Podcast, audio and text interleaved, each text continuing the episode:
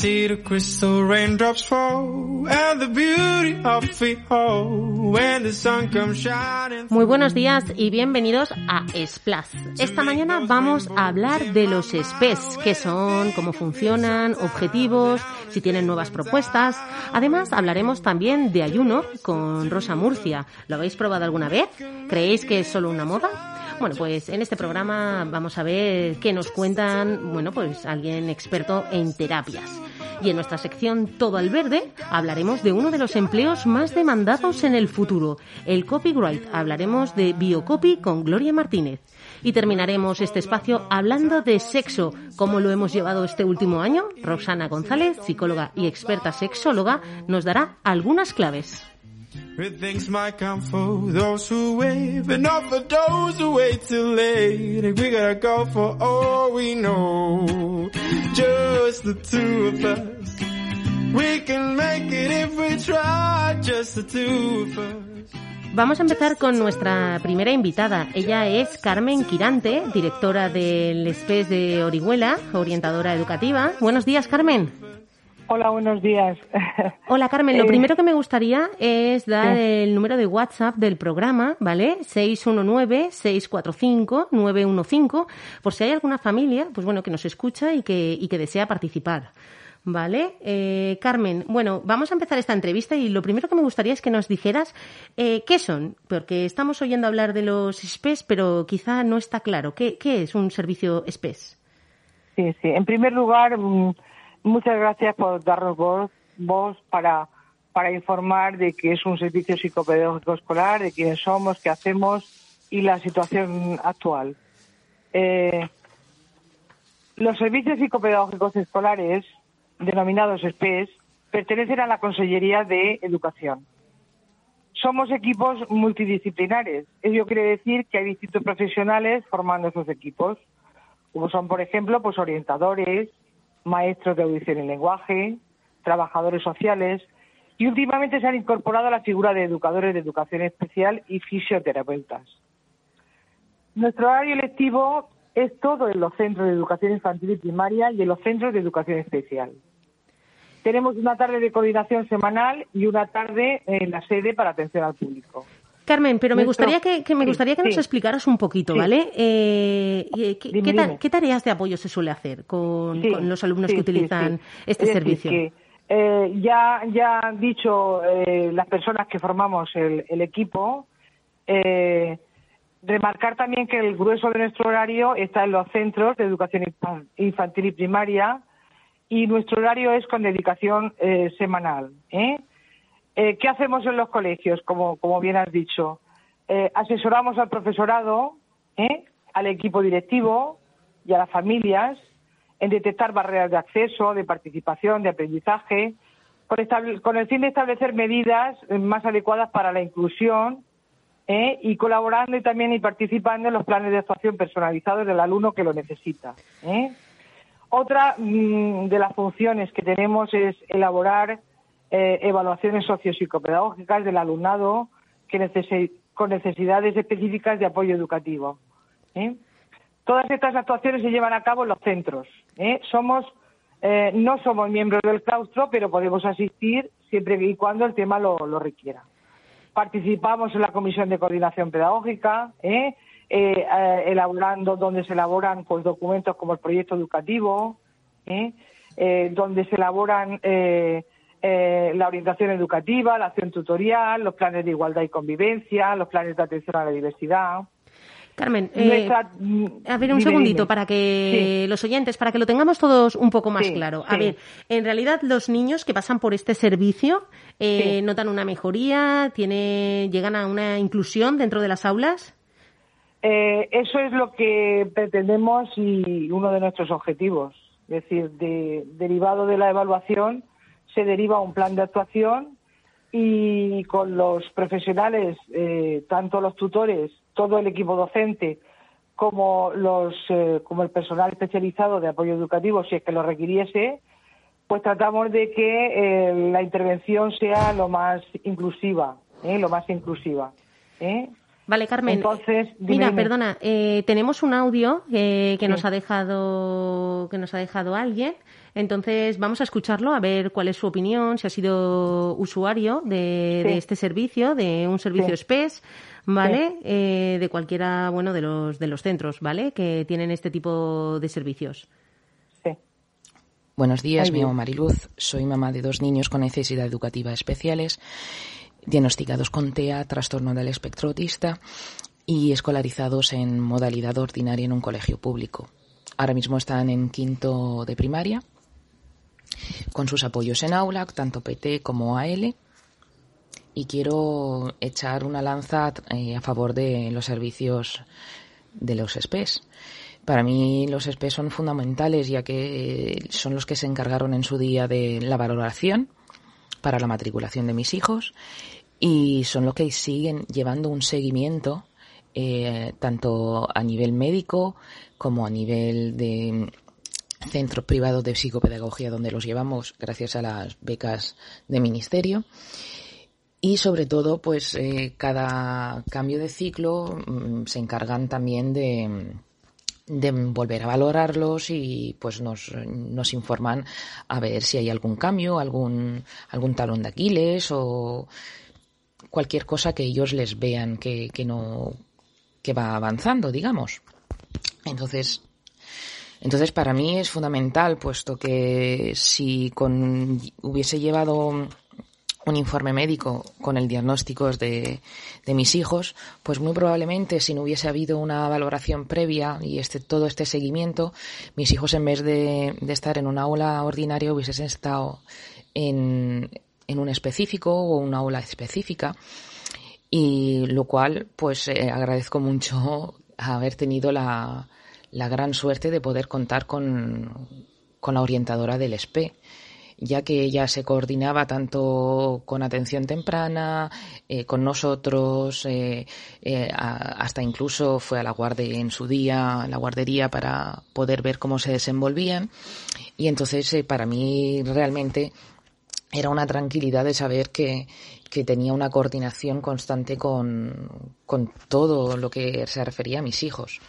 Eh, comentaros también que mi hija no empezó a hablar hasta mediados de primero de primaria. Ella sabía leer y escribir, pero no, no hablaba. Entonces, eh, de no ser así, de no tener el SPE y de saber, digamos, la evolución que, que, ha tenido mi hija, que tuvo mi hija en esos años de infantil hasta primaria, pues quizás tal vez estaría, vuelvo a reiterar, en un, no en la modalidad en la que está ahora mismo.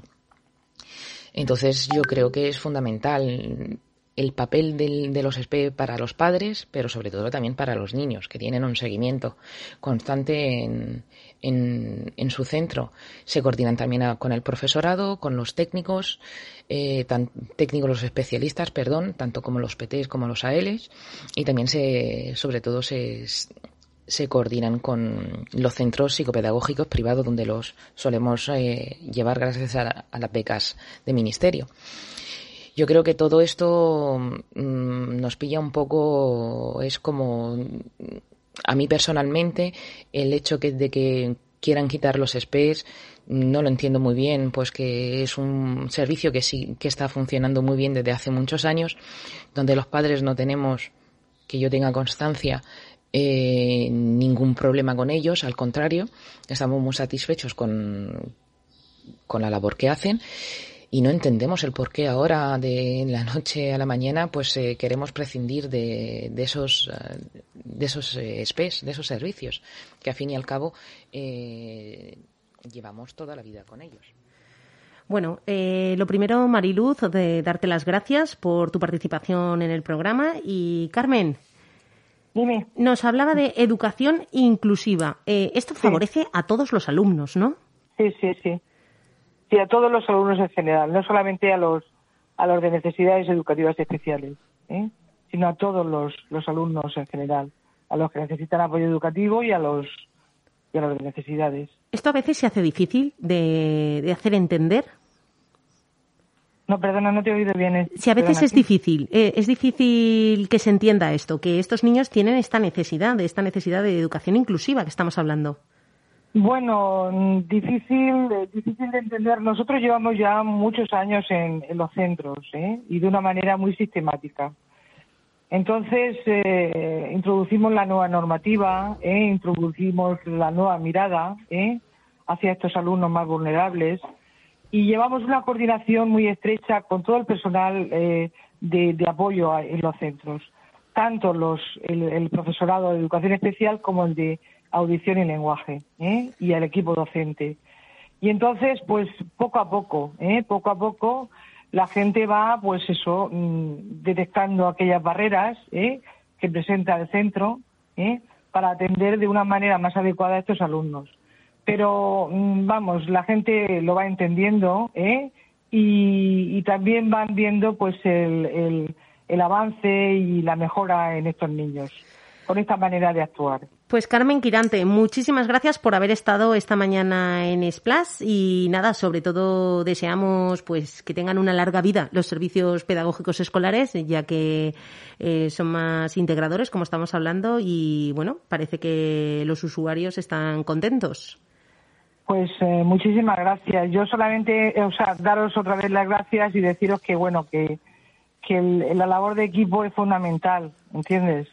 la labor de tener un equipo detrás ¿eh? y de pertenecer a un, a un equipo formado y especialista es fundamental para dar una atención más, más especializada y más técnica a los centros. Muy bien, gracias Carmen. Muchas gracias.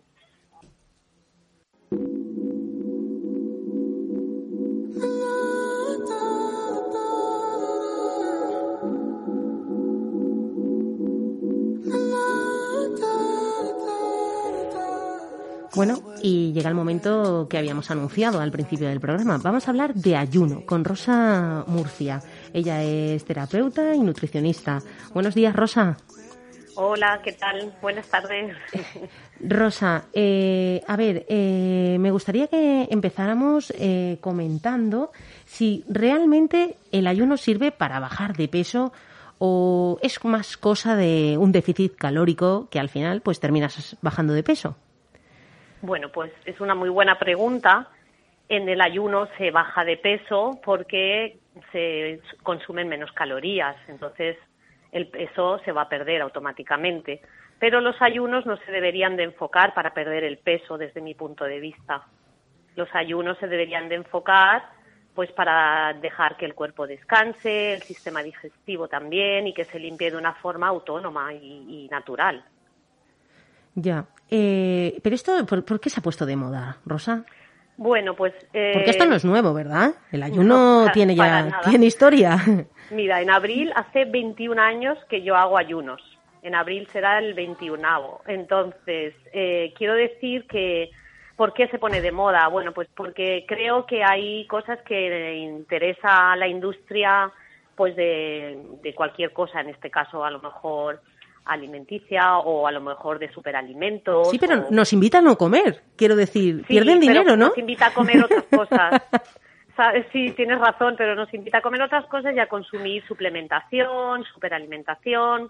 Entonces, que esto sí que se ha puesto como un poco de moda. Es verdad, es verdad que hoy en día hay muchas carencias en los o sea, de, nutrientes en los alimentos. ¿Por qué? Pues porque hay muchísima polución, porque todo se, se, cultiva de una forma muy rápida y muy forzada. Entonces, no comemos los productos de temporada ni tampoco de kilómetro cero, que es lo que yo recomiendo siempre.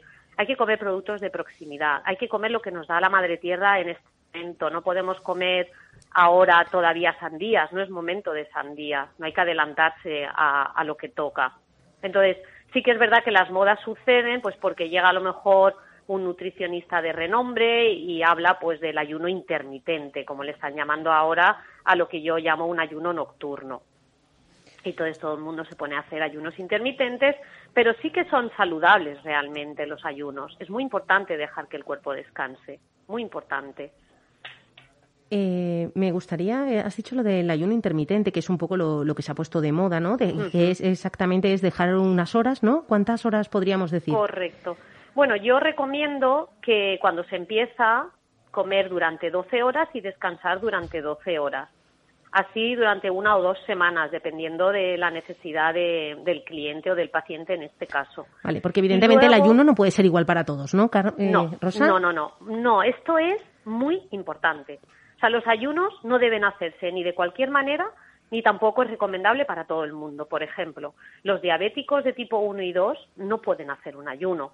Ellos tienen que mantener siempre unos picos de glucosa estable, no pueden hacer picos de subidas y bajadas como se haría para ellos en un ayuno.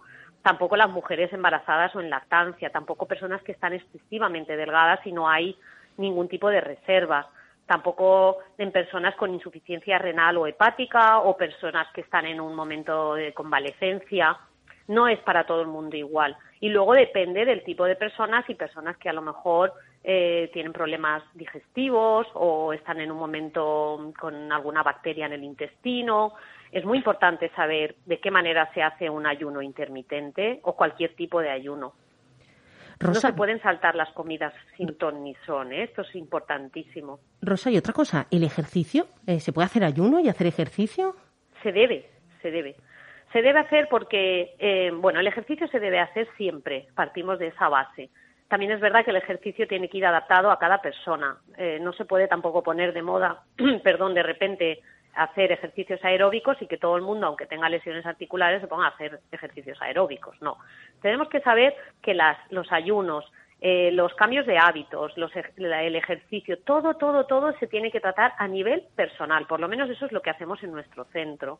En En Armonía siempre son, cada persona la tratamos de forma individual y tienen, tenemos que saber que, cuáles son las necesidades de esta persona concreta.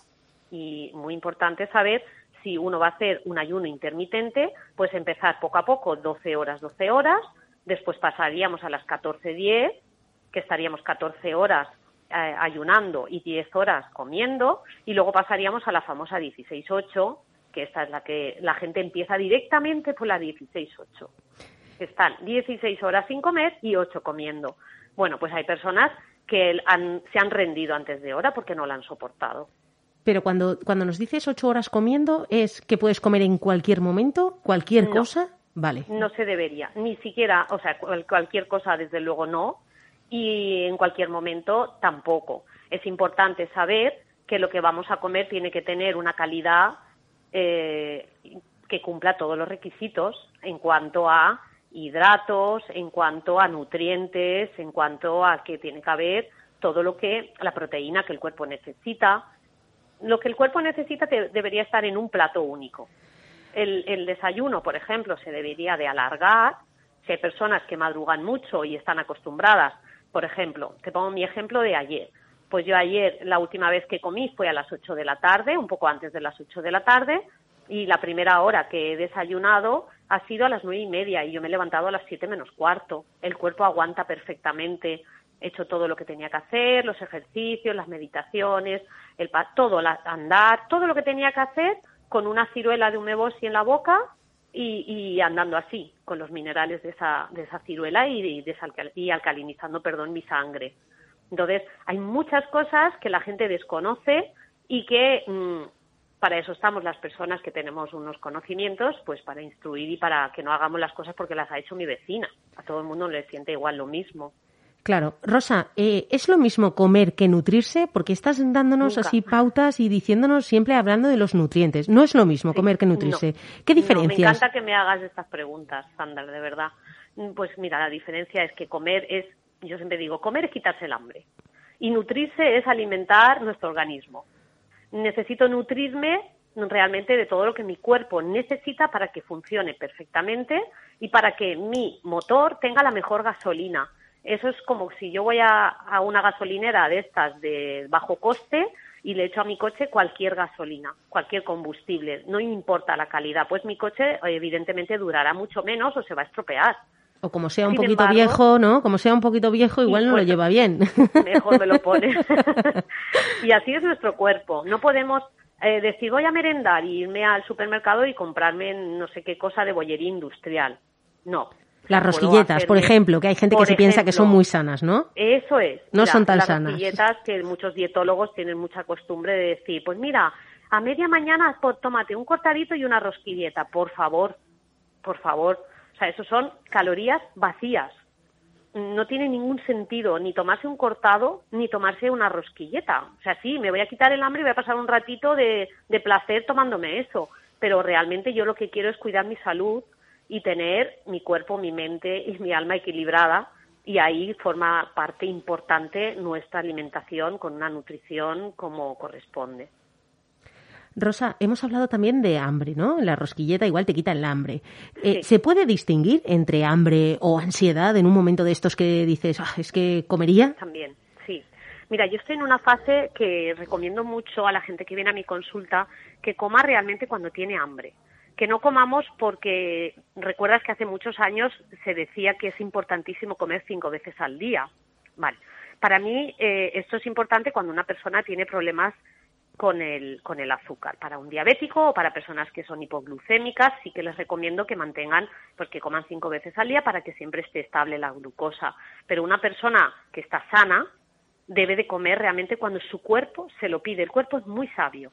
Si yo tengo reservas o hoy por lo que sea no he tenido un desgaste calórico o por cualquier motivo no tengo apetito, no tengo que comer. No me tengo que esforzar porque es la hora de la merienda, merendar y sí que es importante saber lo que voy a merendar. Las meriendas son un peligro, me dan pánico. Y las cenas en España ni te digo.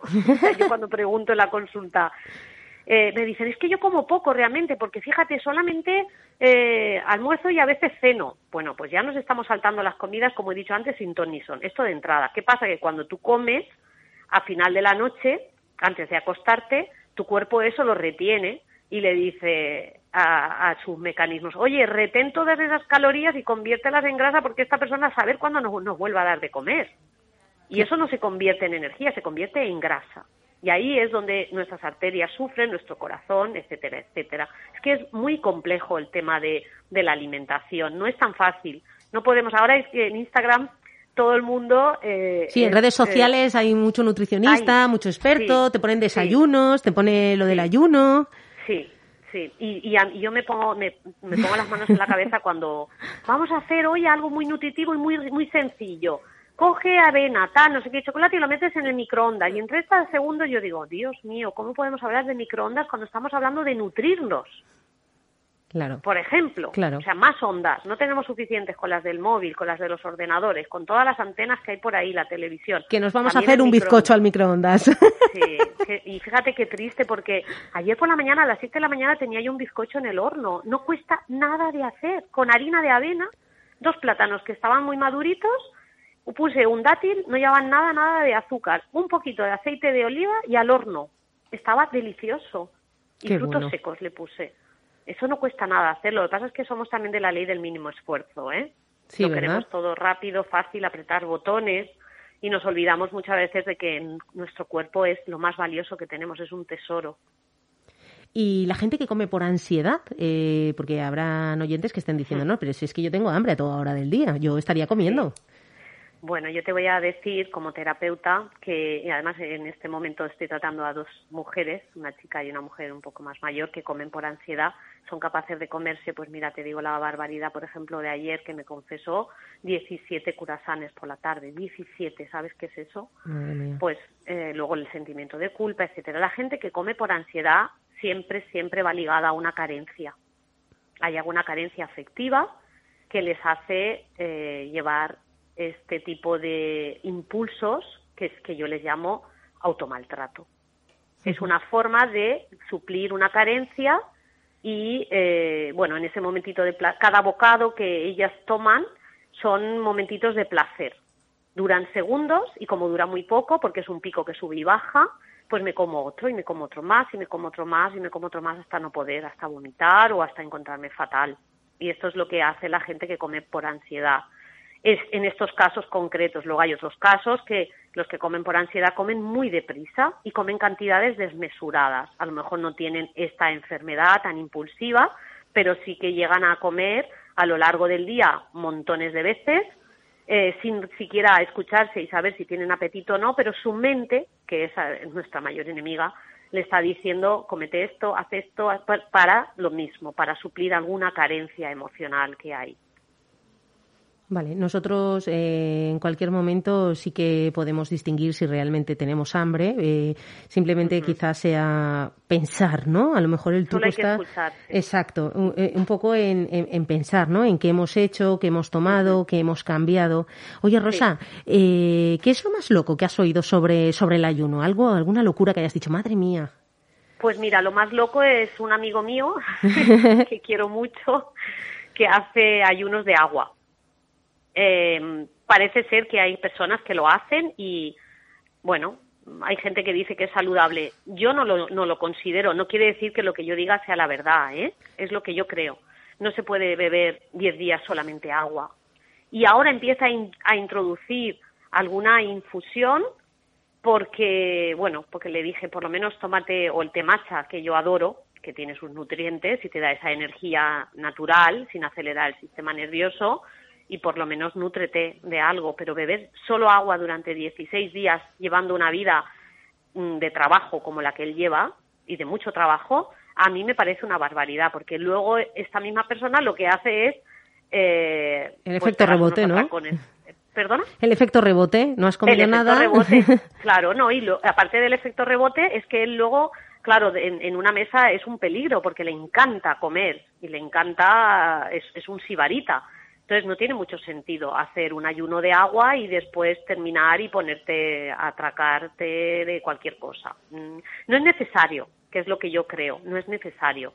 Igual que las monodietas, hay personas que dicen, pues voy a estar una semana comiendo piña.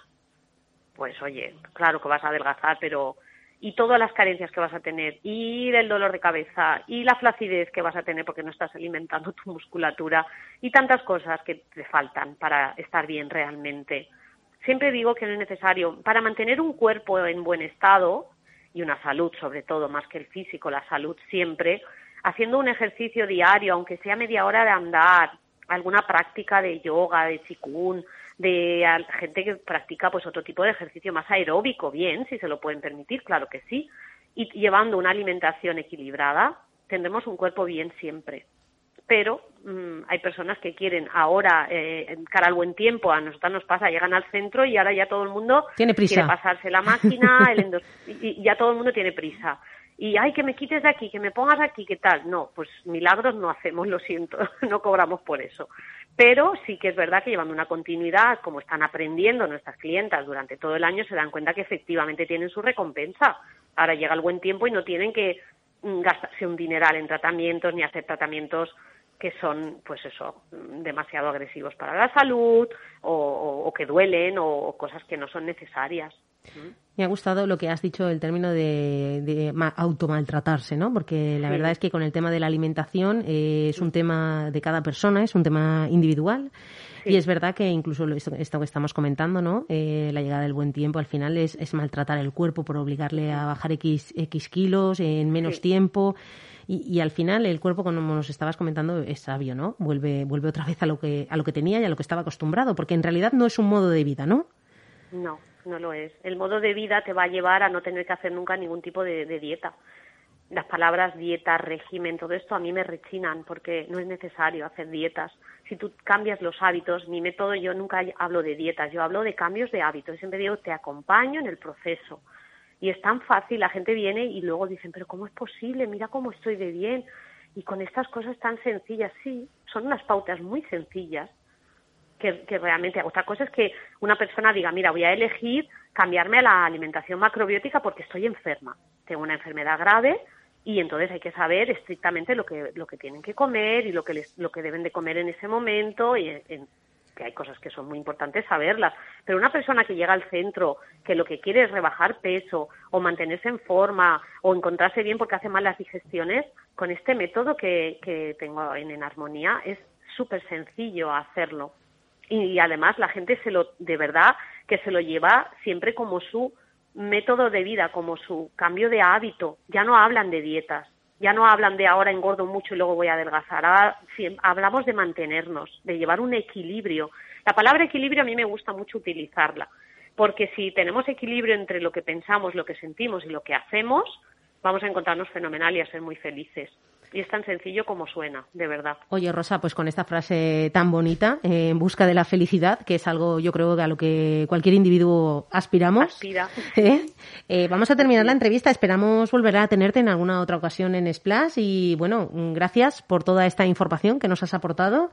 Y nada, como bien has dicho, que la gente que quiere iniciarse en este tipo de cosas, pues que recurra a expertos, ¿verdad, Rosa? Pues sí, hay muchísimos y quien quiera, estamos aquí en Casas Verdes, en Armonía Retiro Urbano. Os esperamos con los brazos abiertos y además hacemos consultas gratuitas, o sea que a disposición estamos. Gracias a todos los oyentes y gracias a vosotros por invitarme. Gracias, Rosa. Un abrazo, feliz tarde.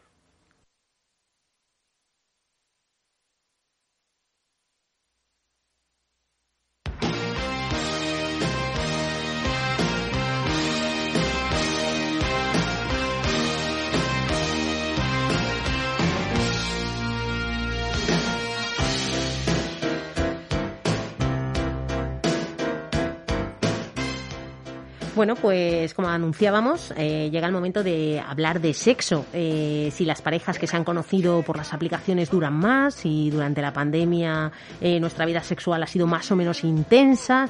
Y bueno, para hablar de todo eso, tenemos a la sexóloga Roxana González. Ella es psicóloga y sexóloga. buenos días, Roxana. Hola, muy buenos días, Sandra. ¿Qué tal? Roxana, ¿cómo ha ido el sexo en este último año? ¿Qué? ¿Qué hemos hecho? Vaya pregunta, ¿no? Vaya pregunta que me haces. ¿Cómo ha ido el sexo en este último año? Pues ha ido para arriba y para abajo. Simbólicamente también se puede hablar de lo mismo. sí, ¿verdad? Porque la pandemia nos lo baja todo. Sí, no, sube y baja, ¿eh? Ojo, ojo, sube y baja. La verdad es que, eh, a ver, es muy importante empezar a decir que, eh, a ver, vamos a hablar de manera general, ¿no? Cada, cada persona, cada pareja es un mundo, depende de la situación, sus circunstancias, por mucho que estemos todos dentro de, este misma, de esta misma situación de pandemia, cada uno se lo va a vivir de manera diferente, según las circunstancias personales, individuales, incluso con la pareja, la historia que ha tenido con la pareja, si es una pareja nueva, si hay hijos, si no hay hijos. Eh, hay muchos factores que influyen que cuesta mucho y es un error generalizar, ¿vale? Pero bueno, lo que se ha visto eh, así a grandes rasgos y como para hacerlo de manera un poco más pedagógica, eh, sí que al principio, en, en la cuarentena, porque si hablamos de pandemia tenemos que hablar de un principio, ¿no? Entonces, al principio, cuando empezamos en cuarentena, que esto era así como todo raro y depende de dónde te ha pillado, si con como digo antes, ¿no? Con hijos, sin hijos, eh, esa persona, esa pareja con la cual estás en casa, que te has quedado esos dos meses en casa, mm, ¿qué relación tenías antes con ella? ¿No? ¿Cómo, ¿Cómo iba la relación de pareja antes? Hay tantos casos y tantas formas como personas que somos. Y eso lo he visto yo en, en en la consulta, ¿no? Aparte de la consulta, pues en, la vida cotidiana, con las amistades, con la gente cercana, uno lo escucha. Es decir, que hay parejas que el estar todo el día juntos, lejos de acercarles, los aleja, ¿no? Por supuesto, por supuesto. Están, siempre van a haber más de dos, por lo menos dos formas, mínimo, mínimo. Entonces las dos formas que podemos ver así como para, como digo, para para decirlo de manera más pedagógica, ¿no? Pero que hay más formas y han pasado más cosas y pasan más cosas. Es que por una parte se han acercado las parejas, han tenido más relaciones sexuales en esta primera etapa eh, de cuarentena y por otra parte pues se han alejado y cuando hubo esta segunda fase de, de desescalada pues ha habido parejas que se han unido más y parejas que eh, se han separado justamente por esta situación, ¿no? Esta situación nos ha hecho ver, y digo nos porque somos todos personas y hemos tenido todos eh, nuestra nuestra forma de cómo vivirnos esa sexualidad, ¿no? Además, con y sin pareja. Todos hemos tenido la, subida y la bajada, ¿no? Sí, estamos hablando de la pareja, que no me disperse yo mucho. Eh, entonces, ¿qué ocurre? Eh, cuando empieza la desescalada en esta segunda etapa, pues también pasan muchísimas cosas. las parejas que, y esto porque lo he visto yo, lo tengo yo en mi consulta, ¿eh? Hay parejas que se han unido mucho y de hecho, pues la sexualidad ha aumentado. Y esta unión ha hecho que la pareja mm, haya apreciado, le haya dado vuelta a esta situación de más tiempo juntos y realmente haya utilizado esos momentos y ese tiempo para conocerse más, para estar, para disfrutar más el placer, eh, la sexualidad, para tener un montón de orgasmo, porque van probando por aquí y por allá, porque hay más tiempo y me, te veo la cara todos los días. Se pueden probar más cosas, ¿no? Da, lugar al juego, ¿no? A improvisar. Explorar, claro, explorar, experimentar, eso es real, porque eso lo tengo yo en consulta. O sea, cuando empezamos la desescalada, que empezaron a volver los pacientes, las parejas, me han llegado casos así y tengo casos así. Y por otro lado, eh, el otro polo, que no, tenemos que acordar que hay polos intermedios, hay casos intermedios, eh, está la otra parte, ¿no? Que realmente ha sido un calvario, bueno, poquito a poco, dependiendo de los hijos, y sigue siéndolo, ¿eh? Sigue siéndolo, porque eh, en, estas, en esta desescalada cuando has estado esos dos meses con la pareja, lo que ya todo el mundo sabemos, ¿no? Es un poco repetir las cosas. Eh, y has estado con hijos, y has estado trabajando en casa, llega un momento en que no te quiero ni ver la cara, o sea, no te puedo ni ver ni en pintura. Y eso ha pasado también. Eso ha pasado y cuando ya nos soltaron un poco, eh, la pareja dijo, mira, hasta aquí hemos llegado y cada uno elige su camino. Y eso también está bien, no es ni malo ni bueno, es una forma. Es diferente. Pero obviamente ahí la sexualidad no ha tenido cabida. O sea, no, no se ha podido llegar a, a, tener momentos placenteros porque han influido un montón de factores, muchísimos factores. Oye, Roxana, una cosa. Eh, y, la gente que no tiene pareja? Eh, ¿cómo, lo está ah. viviendo esto? Porque, a ver. Eso es para otro programa, ¿eh? Eso es para otro programa. Bueno, pero puedes darnos una pincelada, ¿no? Porque habrá quien haya dicho, es que un año masturbándome es mucho. Bueno, pero también te conoces. Ojo, que, que cuando te das cuenta que no tienes pareja y que no hay manera, sobre todo en esta primera fase, ¿no? De, de, de, cuarentena, dices, a ver, tengo mi cuerpo hermoso, precioso, que amo y quiero, y me tengo que querer más aún, porque ahora mismo no puedo hacer otra cosa. Oye, Roxana. Entonces te empiezas a conocer a ti muchísimo más y empiezas también a ser más exigente con lo que luego vas a encontrar fuera. Eso también hay muchísimos casos. La exigencia propia de, la, de una sexualidad realmente que te satisfaga Sí, eh, de, de, hecho ya se oye que este aparato que salió para las mujeres eh, está teniendo problemas. Está, éxito total. Eh, está teniendo tanto éxito que genera problemas en, en algunas parejas, que también podemos hablarlo. es, una, es una lástima porque es algo que se puede complementar y no tiene por qué ser, digamos, antagónico al placer sexual en pareja, por supuesto. Lo que pasa es que, bueno, ahí entra otra cosa que quizás es un poco más eh, bueno, se extrapola un poco el, el jueguecito y no se comparte con la pareja. O la pareja eh, te deja fuera. se vuelve celosa del juguetito. Entonces, bueno, también hay, hay muchas cosas que influyen, ¿no? Pero se puede disfrutar en pareja perfectamente. Oye, Roxana, eh, lo que son las mascarillas, pues eso, si no conoces a alguien, puedes tener una mm. relación, pues mira, mira, no nos quitamos las mascarillas. Quizá le da un halo de misterio, ¿no? Bueno, yo sí, hay, hay muchas fantasías con, con respecto a la, a la mascarilla, efectivamente. Eh, lo que pasa es que te puedes pillar sorpresas también. yo creo que si, si hay el jueguito de la mascarilla, eh, porque obviamente es una estupidez, así tal cual te lo digo, eh, tener relaciones sexuales con mascarilla. O sea, que eso no cabe, no cabe en la cabeza. Si estamos teniendo relaciones, pues estamos decidiendo estar eh, cuerpo a cuerpo, con lo cual eh, no tiene ningún sentido la mascarilla, ¿no? Nada, mejor una PCR negativa y así no hay riesgos, ¿no? Hombre, antes se pedía, antes eh, bromeábamos con, con, pedir el currículum. Ahora sí, analíticas, ¿no? Analíticas. Ahora pides el PCR. Sí, pero bueno, el juguetito de la, de, de la mascarilla, ojo, que, que está muy bien, pero antes de eso primero muestra la cara, los dientes, la boca, porque te puedes pillar una sorpresa.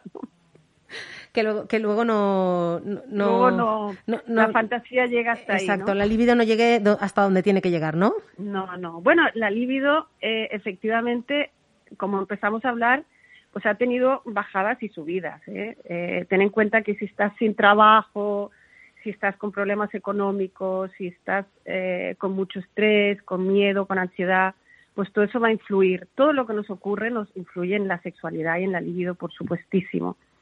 Eh, y es paradójico porque justamente eh, un buen orgasmo, una, una sexualidad como que, llega, llega a, a, su fin, ¿no? Al orgasmo, a la máxima expresión del placer.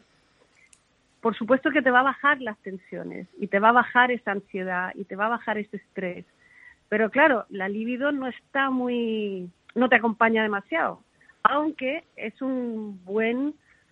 Em, Motivador.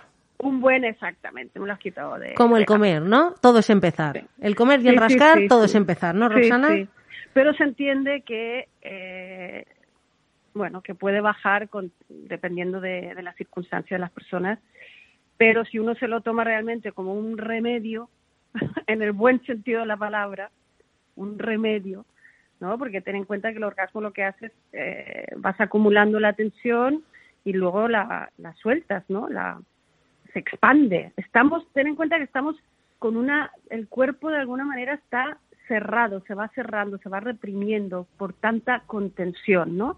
Por tantos límites, tantas nuevas leyes que nos prohíben tantas cosas. Entonces llega un momento en que tiene que haber una expansión, tiene que haber una apertura para poder sentirnos vivos, ¿no? Y sentir el placer. Entonces, bueno, ahí está la sexualidad. Y hay que aprovecharla, ¿no, Roxana? Tú recomiendas que se aproveche en, de cualquier forma, ¿no? Eh, lo que estábamos hablando. Sí, bueno, de, la forma respetuosa contigo misma, ¿no? Y contigo mismo, obviamente. Y, y, y pero el límite es el que tú mismo pones, ¿no? Tú misma pones. Siempre siendo dos personas adultas, por supuesto o tres o cuatro, no lo sé, cada uno. Cada uno los que quiera. ¿eh? Los que quiera. Ha habido mucha, eh, mucho explorar en esta época también, ¿eh? Muchas, muchas personas han hecho cosas que normalmente no han hecho, como, como tríos, como incluso probar personas del mismo sexo, o probar también con eh, con la pareja o con parejas nuevas o personas nuevas que no necesariamente son parejas, pueden ser amigos con derecho, amigas con derecho. Eh, cosas nuevas, ¿no? Explorar, explorar en la, en la sexualidad. Es como, sabes que antes uno jugaba mucho con este término, vamos a, a tal y tal, ¿lo puedo decir? Sí, sí. Estamos en el momento sexo, no pasa nada. Que el, mundo, que el mundo se va a acabar Exacto. Pues ahora como que hay una suerte de despertar en ese sentido que no digo tampoco ni que sea ni bueno ni malo, simplemente es. Dice, no vaya a ser que me pille esto otra vez y yo no haya podido hacer lo que, a, llevar ciertas fantasías a cabo, ¿no? Sí, al Así que también hay muchas personas que se han soltado ahí un poco la melena y...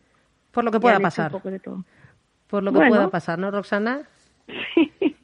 Bueno, pues muchísimas gracias por haber estado en Splash y nada, esperamos poder volver, volver con, uy, esperamos contar contigo. Volver a contar conmigo. me he puesto nerviosa, ya esto que me has dicho, me he puesto nerviosa yo. Hija mía, es que hablar de esto es poner nerviosa, tú tranquila que es normal. es normal, Roxana, ponerse nervioso, ¿por qué nos pone nervioso? Claro, porque es que hablar de... Se, te hace agua la boca de repente, ¿no? Entonces te quedas ahí un poco balbuceando. Sí, ¿no? Y pensando, a ver, ¿yo qué he hecho? ¿Yo qué no he probado? Claro, es que a mí me has dicho todo esto y yo estoy, venga a darle repaso a mi mente y a ver dónde llego. Roxana, muchísimas gracias por haber estado con nosotros esta mañana. Gracias. Gracias a vosotros, Sandra.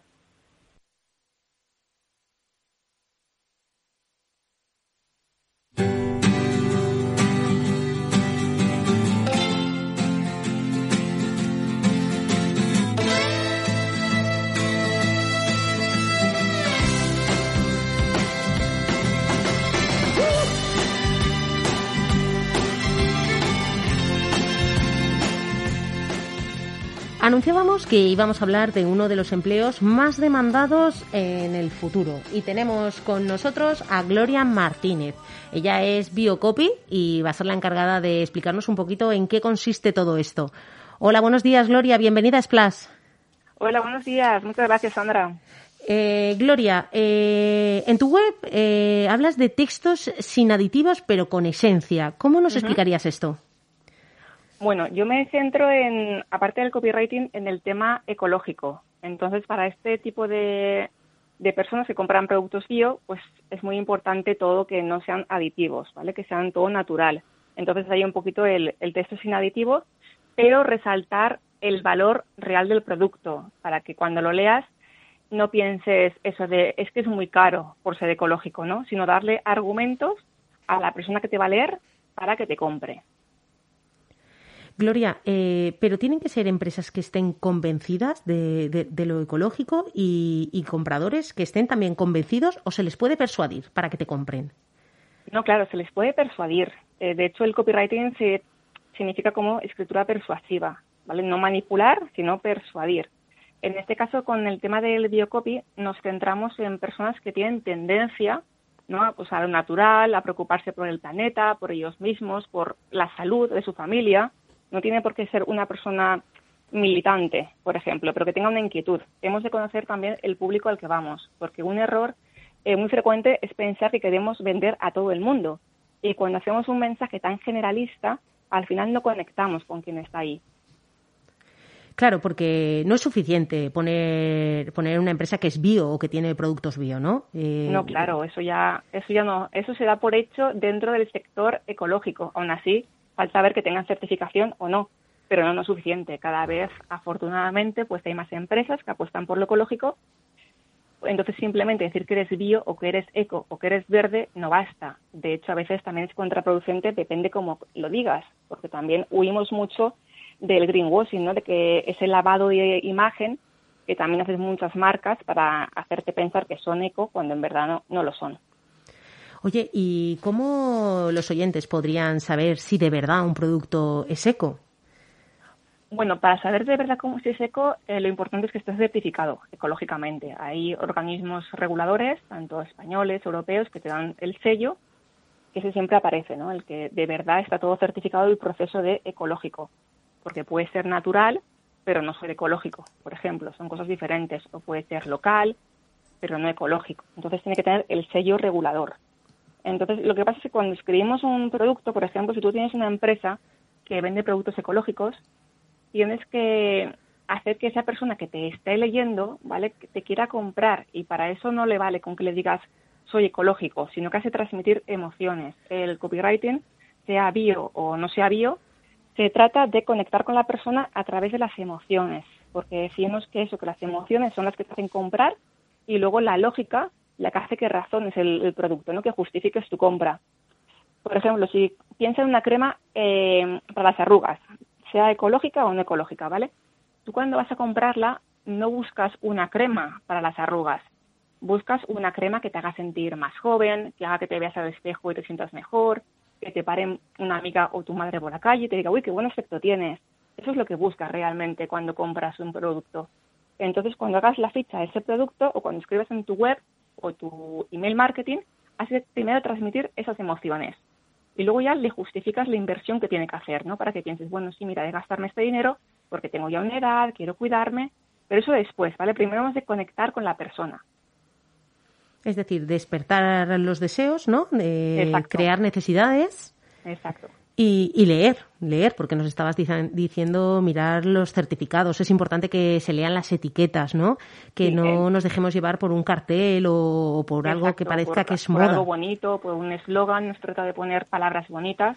Se trata de ser transparente y mostrar esa transparencia, ¿no? y fijarte bien y dentro, después de fijarte bien, porque vas a tener en un stand o en una web muchas webs ecológicas y muchos productos ecológicos, pues ir un poco más allá con las palabras para que darle más razones ¿no? a, ese, a ese comprador, potencial cliente tuyo, para que te escoja a ti y no al de al lado, ¿no? Porque lo que decías antes, ¿no? Que ya no vale con decir que eres seco.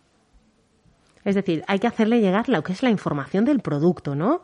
¿Cuáles hay que llegar la información del producto y el deseo de comprar. Primero, eh, que te tenga el deseo. Porque piensa, por ejemplo, en una web, que hablamos porque el copywriting se puede aplicar eh, bien offline, pero también mucho en las webs, ¿no? Donde más lo, lo vemos. Y son en los primeros cinco segundos de entrar a una web, vamos a decidir si nos queremos quedar ahí o nuestra atención se vaya. Entonces, hemos de captar muy bien en las primeras líneas qué ofrecemos, por qué lo ofrecemos y para quién lo ofrecemos. Entonces, hemos de elegir muy, muy bien las, las palabras. No basta con decir somos una empresa líder del sector. Eso no conecta. Eso luego lo contarás en otra parte de la página, pero no al principio. Al principio es de conectar muy bien con, con la persona y lo que hablábamos, ¿no? Hablar un poco de cómo, cómo puede transformar o impactar en, su vida ese claro, producto. Porque a mí hay clientes que, te dicen eso, no es que no sé por qué mi producto, si es bueno, no vende, porque no conecta. Y recibimos tantísimos impactos al día, dicen algunos estudios que recibimos un impacto publicitario cada 10 segundos. imagínate, igual 6.000 al día. es una barbaridad.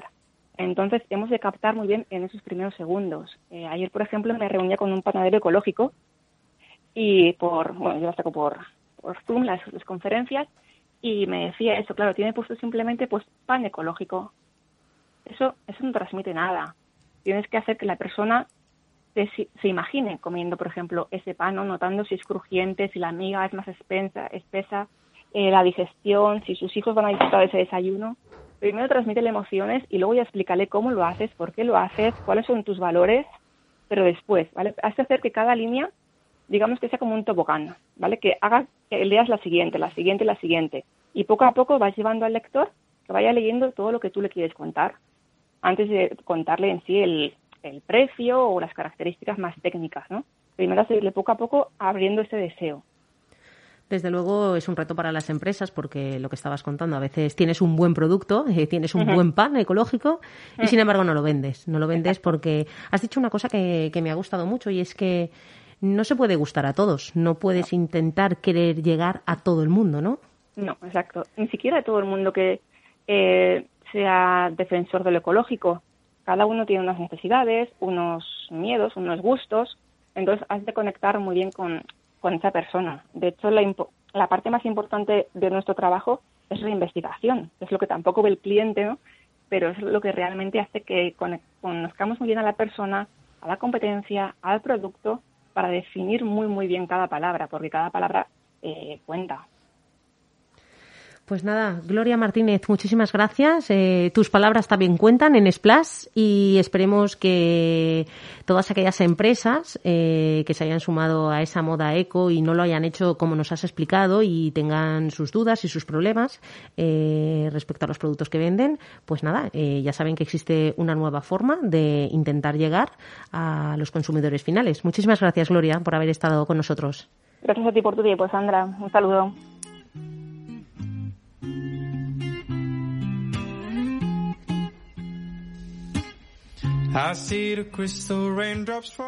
Pues terminamos ya eh, en esta hora en la que hemos dado un pequeño repaso, como habíamos anunciado, por los servicios pedagógicos, hemos hablado de ayuno, eh, hemos hablado de marcas ecológicas y sexo con Roxana. Estábamos terminando con el sexo, así que eh, el próximo viernes más. Los espero a todos en Splash de 9 a 11 aquí en Soul Radio Live. Just the two of us, building castles in the sky, just the two of us, you and I. We'll look for love, no time for tears. Waste the water, all that ease, and it don't make no flowers grow.